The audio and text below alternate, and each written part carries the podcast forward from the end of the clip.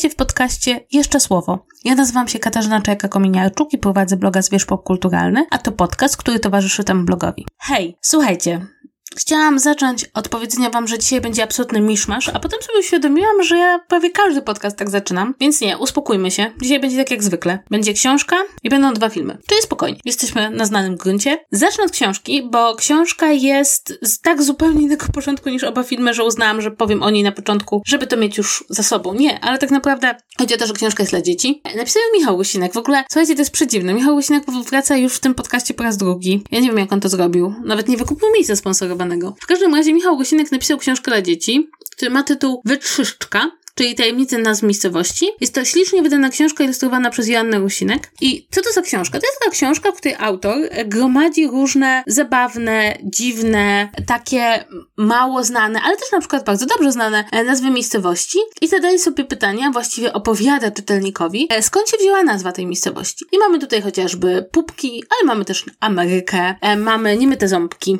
nawet nie wiedziałam, że jest taka miejscowość. A na przykład mamy też Częstochowę, która ma taką nazwę, że wydaje się, że wiemy o co chodzi, a tymczasem chodzi o coś zupełnie innego. I to jest bardzo ciekawy przykład książki, bo z jednej strony jest to książka zdecydowanie kierowana do młodszego czytelnika. Trudno mi powiedzieć, e, jaki przedział wiekowy, bo to też zależy, czy dziecko ma sobie to czytać samo, czy też my czytamy razem z nim. No ale myślę sobie, że tak mniej więcej, mniej więcej 7-12 to jest taki największy przedział, jaki jestem sobie w stanie wymyślić dla tej książki. Ale jest to książka etymologii tak naprawdę. To znaczy jest to książeczka, która e, z jednej strony bawi się różnymi nazwami, a z drugiej strony bardzo przystępny i dowcipny sposób no Michał Łusinek rzeczywiście potrafi znaleźć ten odpowiedni ton, tłumaczy młodym ludziom, jak właściwie tworzą się słowa, jak się tworzy etymologia nazw własnych. I powiem wam szczerze, że dla mnie taka książeczka to jest rzecz fantastyczna z wielu powodów. Jedna to, e, jeśli macie niedługo jakieś czyjeś urodziny, imieniny, czy idziecie w gości, to kupcie tą książkę, bo moim zdaniem to jest super prezent. Bo to jest taki prezent, który można z jednej strony dać dziecku, żeby sobie poczytało samo, a z drugiej strony na przykład możecie, kiedy ta książka, nie wiem, trafi na jakiś stos prezentów, otworzyć, zacząć czytać te zabawne nazwy miejscowości i to jest bardzo sympatyczna jakby rozrywka. Zresztą chyba wszyscy ją znamy z jeżdżenia samochodem czy autobusem, kiedy nagle, nagle gdzieś tam w lusterku widzimy nazwę zabawną miejscowości, zaczynamy się zastanawiać skąd się wzięła, czy się z niej śmiejemy. Więc z jednej strony to jest bardzo dobra książka, żeby ją przynieść na prezent, a z drugiej strony wydaje mi się, że ta książka jest jeszcze e, fajna z innego powodu, to znaczy to jest rzecz, która moim zdaniem jest w ogóle niedoceniana, to znaczy wszystkie te pozycje, które budzą w dzieciakach wrażliwość językową. Wrażliwość językowa jest niesłychanie ważna, a już wyczulenie na etymologię, na to, jak pewne słowa się zmieniają, jak się kształtuje nasz językowy obraz świata, bardzo się przydaje, bo mówiąc tak górnolotnie, bardzo dużo rzeczy, do których musimy się z czasem przyzwyczajać, do które zmieniają się w świecie, są związane z językiem i zrozumieniem tym, jak on funkcjonuje. I im szybciej i lepiej stworzymy wrażliwość językową młodych ludzi, im szybciej pokażemy im na przykład, że etymologia słów jest ciekawa, ważna, że ona pokazuje trochę też, jak zmieniał się świat i podpowiada nam, jak ten świat funkcjonuje, funkcjonuje i funkcjonował, tym łatwiej potem tym dzieciakom, które wyrosną na młodych ludzi i dorosłych, będzie się dostosowywać do tych zmian w języku, będzie, będą mogli wyłapać pewne rzeczy. Więc ja uważam, że takie pozycje są naprawdę bardzo, bardzo ważne. Książka wydało wydawnictwo Znak i im też mi ją przysłało, ale to nie jest żadna współpraca, ani żadna reklama. Po prostu uznałam, że to jest taka pozycja, którą można przekapić i jeśli macie własne młode, to możecie im kupić. Natomiast jeśli na przykład jesteście jakąś wujkiem, ciotką, matką chrzestną, ojcem chrzestnym, to to jest moim zdaniem bardzo, bardzo dobra pozycja na prezent i ja wiem, że dla bardzo wielu osób osób zdanie pozycja na prezent oznacza, że aha, to jest coś takiego, czego mam sobie nie kupować sam czy sama, bo to chodzi o prezent. Nie, ja uważam, że na prezent należy kupować rzeczy, które są naprawdę takie uniwersalnie dobre. O, w ten sposób bym powiedziała. To znaczy, bardzo mi trudno jest wyobrazić sobie taki dom, do którego taka książka mogłaby trafić i nie wzbudzi przynajmniej odrobiny radości swoją treścią, a jednocześnie czegoś nauczyć. I ja wiem, że łączenie zabawy z nauką brzmi czasem tak, że zęby zgrzytają, ale wydaje mi się, że to jest taka pozycja, która się broni. Dobrze. Opowiedziałam wam o tej książce na początku, ponieważ w tym momencie dzieci powinny pójść spać, bo będziemy rozmawiać o czymś kompletnie kompletnie, innym. Zmieniamy porządki, zmieniamy gatunki, zmieniamy kontynenty, ponieważ chciałabym porozmawiać o filmie, który widziałam na Netflixie. Jest to film zeszłego roku i wydaje mi się, że on został przez bardzo wiele osób przegapiony, a szkoda, bo jest to moim zdaniem rzecz bardzo ciekawa i taka bardzo ciekawa do rozmowy. Chodzi mi o film Bal 41. Od razu chciałabym wam powiedzieć, że w Polsce jest dostępny na Netflixie. Jest to film meksykański i w ogóle dla mnie to już od razu stanowi o jego atrakcyjności, ponieważ o ile jestem e, dosyć dobrze zapoznana z kinematografią europejską, czy z kinematografią e, polską, czy amerykańską, o tyle jednak kinematografia właśnie Ameryki Łacińskiej wciąż jest czymś, co poznaję i ilekroć się z nią stykam, tylko mi się coś podoba, więc ewidentnie e, powinnam się chyba na niej bardziej skupić. Tym razem mówimy o filmie meksykańskim. I Bel 41 to film, który jest taką fabularyzowaną historią, która opiera się o rzeczywiście prawdziwe wydarzenie, czyli o słynny skandal z 1901 roku, meksykański skandal. To jest dobrze znany w Meksyku, w Polsce Podejrzewam, że niewiele osób o nim słyszało. Otóż w 1901 roku policja weszła do prywatnego mieszkania, gdzie trwało przyjęcie. Na tym przyjęciu było 41 mężczyzn. Połowa z nich była przy nie przebrana za kobiety, tylko była w strojach kobiecych. No i był to taki skandal, który poruszył bardzo Meksykiem, bo po pierwsze to był chyba pierwszy raz, kiedy w ogóle takie kwestie związane z tym podziemnym życiem osób homoseksualnych wyszły na pierwszy plan, a po drugie to nie były przypadkowe osoby, to były osoby wysoko postawione z tych najwyższych klas społecznych i między innymi był na tym przyjęciu zięć prezydenta Meksyku. I słuchajcie, i właśnie ta historia tego zięcia prezydenta Meksyku staje się punktem wyjścia dla całego, dla całego filmu. Poznajemy go, kiedy ma wziąć ślub, a właściwie bierze ślub z córką prezydenta e, Meksyku i to jest o tyle ciekawe, że to jest córka nieślubna, ona ma e, takie pochodzenie, że jej matka była rdzenną mieszkanką e, Meksyku, w związku z tym ona też ma taki wygląd, jakby od razu na pierwszy rzut oka widać, że ona nie pochodzi jakby całkowicie z tej takiej najwyższej białej klasy. No i ogólnie rzecz biorąc, oni e, biorą ślub, no i jednocześnie właściwie główny bohater e, spotyka na swojej drodze przystojnego prawnika, w którym się e, zakochuje po prostu. I po to jakby to uczucie się pojawia, to Ignacio, nasz główny bohater, prowadza go właśnie do takiego tajnego klubu homoseksualistów, który to klub pozwala im na takie życie prawie normalne, tak? Oni się spotykają wieczorami, piją wino, grają w karty, jakby okazują sobie uczucia. Oczywiście tam jest taki element, prawda, że kiedy pojawia się nowy kandydat do tej grupy, to jednym z elementów przejścia jest wspólna orgia na przykład. Co zresztą jest bardzo ciekawe, bo ten film ma bardzo odważne sceny pod tym względem, jakby dużo odważniejsze niż w kinie amerykańskim, a nawet częściowo w kinie europejskim. Natomiast poza tym jakby to jest taka bezpieczna przestrzeń. Przyznam szczerze, że to moim zdaniem jest bardzo ciekawe. Jakby śledzimy tego bohatera, który z jednej strony jest w małżeństwie, w którym jest bez miłości, z drugiej strony rodzi się jego uczucie, z trzeciej jest jakieś kwestie kariery politycznej, tego, że on jakby biorąc ten ślub także zapewnił sobie e, możliwość kontynuowania tej kariery, że on planuje coś na przyszłość, więc z jednej strony ukrywa swój romans, z drugiej strony nie jest się w stanie powstrzymać. To jest ciekawe także z perspektywy polskiej, bo oglądamy tutaj historię, która jest bardzo mocno zakorzeniona w historii meksykańskiej, jakby z tego co rozumiem, jest bardzo dobrze znana, natomiast niekoniecznie jest znana w Polsce. W związku z tym dostajemy także kawałek historii queerowej, e, który wydaje mi się też jest bardzo ważny, bo wydaje mi się, że kiedy staramy się stworzyć taką linię czasu, starając się wyłapać, kiedy ci ludzie się pojawiają w historii, możemy się czegoś dowiedzieć o tym, jak żyli, jaką mieli kulturę, jak, jaki sposób zachowania, jak e, w, tym, w tych społeczeństwach, które absolutnie wykluczały homoseksualizm, osoby homoseksualne starały się znaleźć dla siebie jakąś przestrzeń, jakąś zabawę, właśnie tutaj chociażby taki bal z tym elementem, prawda, dragu. No to jest bardzo ciekawe, prawda? Wciąż zbyt mało znane i to nie tylko wśród osób takich jak ja hetero, ale także wśród osób nawet należących do tych mniejszości, ponieważ no historia ogólnie jest mało znana, no nie będziemy, e, nie będę ukrywać, że podejrzewam, że, że większość osób po prostu się nie interesuje historią tak bardzo intensywnie. No to jest jakby niezależne od orientacji seksualnej. Jedna rzecz w tym filmie jest dla mnie problematyczna, ale to dlatego, że ja go oglądam z bardzo specyficznej perspektywy, no bo nie da się ukryć, że ja oglądam ten film z perspektywy hetero z dziewczyny, no i dla mnie problematyczna jest postać żony Ignacio, czyli dziewczyny, która bierze z nim ślub i się dosyć szybko orientuje, że to jest związek bez miłości, co więcej związek bez seksu właściwie, albo, albo z jakimś takim bardzo marnym seksem. Ona właściwie stawia mu ultimatum, to znaczy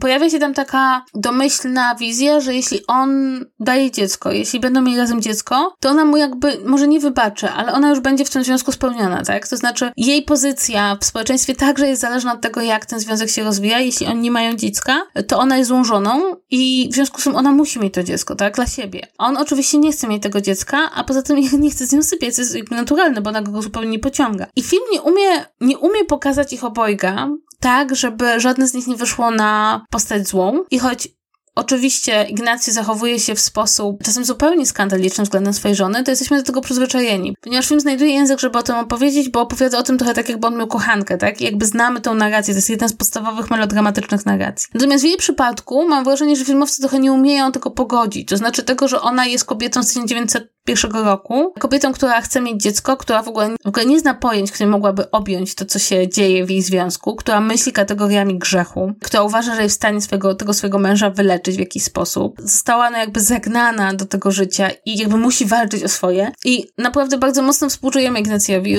ale postacią, która wychodzi na tą złą, która inicjuje to, co się dzieje najgorsze w jego życiu, jest ta jego żona. I nie sposób nie patrzeć na nią w sposób negatywny, a jednocześnie ona też jest więźniarką tych okoliczności, w jakich się znalazła i, i tego, do czego zmusza społeczeństwo ludzi, którzy nie mogą żyć tak, jak chcą. Mam wrażenie, że na początku tego filmu pojawił się taki element współczucia wobec niej, tego zrozumienia i potem to się wytraca, bo mam wrażenie, że współczesny widz oczekuje, że bohaterka jakby powie, okej, okay, dobra, wiem już o tym, to nie wiem, żyjemy w otwartym związku, tak? No ale ona nie może tego zrobić bez bohaterka z pierwszego roku. Więc z jednej strony jest taka wierność mentalności, a z drugiej strony, ponieważ ta mentalność od naszej tak daleka, no to bardzo często patrzymy na takie postaci bardzo negatywnie. I wydaje mi się, że ten film nie jest w stanie oddać sprawiedliwości, oddając jednocześnie sprawiedliwość mentalności tamtego, tamtej epoki. Wydaje mi się, że można byłoby to rozwiązać troszkę lepiej, a wychodzi to moim zdaniem tak, że tak naprawdę w tej sytuacji, gdzie dwie osoby są bardzo mocno poszkodowane, mamy się skupić na jednej i ja wiem, wiem, zdaję sobie sprawę, że to nie chodzi o to, żeby to był film z jej perspektywy, bo to nie o to chodzi w tej historii, ale mam takie wrażenie, że jednak robienie z tej bohaterki postaci negatywnej nie jest do końca uczciwe w sytuacji, w której ona się znalazła, a właściwie nie jest do końca uczciwe w sytuacji, w której wepchnęło ją i jego społeczeństwo, bo ona także jakby jako osoba mieszanego pochodzenia, jako nieślubna córka też nie ma za bardzo wyboru odnośnie tego, co może ze swoim życiem zrobić. Innymi słowy, to powinna być historia dwóch osób w opresji, a wydaje mi się, że jest tylko jednej osoby w opresji. Moim zdaniem ten film jest bardzo fajny do dyskusji. Wydaje mi się, że też możecie dyskutować o odnośnie interpretacji tej postaci, bo wydaje mi się, że to też jest bardzo ciekawe. Jedyna rzecz, którą chciałabym wam od razu powiedzieć, to że ten film jest piękny, jest kostiumowy, jest, mężczyźni są bardzo piękni, kobiety mają piękne stroje, w ogóle super jest to zestawienie tego właśnie elementu queerowego z kostiumami i w ogóle z tym całym światem początku wieku. Natomiast pod sam koniec pojawiają się takie elementy przemocy i nie zobaczycie nic bardzo strasznego, ale jest bardzo, bardzo duże napięcie w tych scenach i powiem szczerze, że gdyby na przykład ja należała do jakiejś mniejszości i nie chciała przeżywać bardzo dużo negatywnych emocji właśnie teraz, zwłaszcza takie emocje związane z konfrontacją z tłumem, no to nie wiem, czy bym miała w sobie tyle takiej psychicznej rezerwy, żeby to oglądać. W związku z tym mówię wam o tym, bo wydaje mi się, że to jest fajne, żebyśmy sobie o takich rzeczach mówili. Nic strasznego nie zobaczycie, ale jest duże napięcie związane z przemocą, więc, więc wydaje mi się, że to wam mogę powiedzieć. Nie zdradzam tutaj żadnych, żadnych szczegółów, których nie zdradza historia. Dobrze, to jest jeden film, a drugi przeniesiemy się z Meksyku do Polski, bo jak już wam mówiłam, a może wam nie mówiłam, to teraz wam mówię, byłam na festiwalu w Młodzi Film w Koszalinie. E, jest to bardzo fajny festiwal, który się odbywa w połowie czerwca i na tym festiwalu pokazuje się głównie debiuty filmowe. I muszę wam powiedzieć, że to jest bardzo ciekawe, bo jedzie się na festiwal, ogląda się filmy, o których jeszcze się nie wie, które z nich będą bardzo ważne, a które nie. To znaczy, w przypadku niektórych już się wie, bo na przykład były wcześniej gdzieś pokazane, natomiast czasem jest tak, że można złapać jakiegoś twórcza czy twórczynię, zanim przejdzie przez tą granicę, bo która już jest wielkim, wielkim, nowym, młodym nazwiskiem. E, bardzo, bardzo to lubię. To jest takie, wiecie, fajne napięcie szukania czegoś. Jednym z filmów, który zobaczyłam, był film Maryjki w reżyserii Darii Woszek. I muszę wam powiedzieć, że to jest taki film, który mnie bardzo usatysfakcjonował. To nie jest film bez wad i absolutnie jestem w stanie je, je znaleźć. Natomiast jest to film, który robi coś, co ja bardzo, bardzo lubię. To znaczy tworzy swój własny świat przedstawiony i w tym własnym świecie przedstawionym bardzo konsekwentnie realizuje swoją historię. I teraz tak, jeśli przyjmiesz to zaproszenie, które jest bardzo oczywiste, ponieważ e, stylistyka wizualna tego filmu jest taka, że na przykład bohaterka pracująca w sklepie spożywczym pracuje w takim archetypicznym sklepie spożywczym, który jest z jednej strony bardzo oldschoolowy, z drugiej strony bardzo hipsterski, ale na pewno nie jest realistyczny. Więc jeśli od razu od tych pierwszych scen wejdziesz do tego świata, to ta historia cię wciągnie. Ale to jest bardzo wyraźnie zaznaczone, że jesteśmy tak tylko jedną nogą w takiej rzeczywistości bardzo, bardzo nam bliskiej, a bardziej jesteśmy w pewnej estetyce. A sama historia jest bardzo ciekawa, bo opowiada o Magii, samotnej kobiecie, która właśnie ma 50 urodziny, jakby prowadzi taki bardzo uporządkowany styl życia, pracuje w jednym sklepie, potem wraca do domu, ma takie swoje mieszkanie, które jest, wiecie, takie typowe krakowskie mieszkanie, które jest bardzo ładnie urządzone i wszędzie stoją figurki Matki Boskiej, w ogóle jest takie bardzo religijne, niemalże dewocyjne to mieszkanie, chociaż sama Maria na taką osobę dewocyjną nie wygląda. I Maria w dniu swoich 50 urodzin idzie do ginekologa. Ginekolog mówi jej, że no cóż, no przychodzi menopauza i że musi brać hormony. No jakby przyjmuje to w sposób absolutnie pozbawiony emocji, zresztą jakby dowiadujemy się, że jest dziewicą, w związku z tym, że nie ma tych seksualnych doświadczeń, nie ma tego seksualnego życia. No a jednocześnie u Marii pomieszkuje trochę tak jedną nogą jej bratanica czy siostrzenica, młoda dziewczyna, która jakby prowadzi takie życie, powiedziałabym, na pełnej. Jest między nimi bardzo fajna, czuła relacja, jakby to nie jest relacja konfliktu.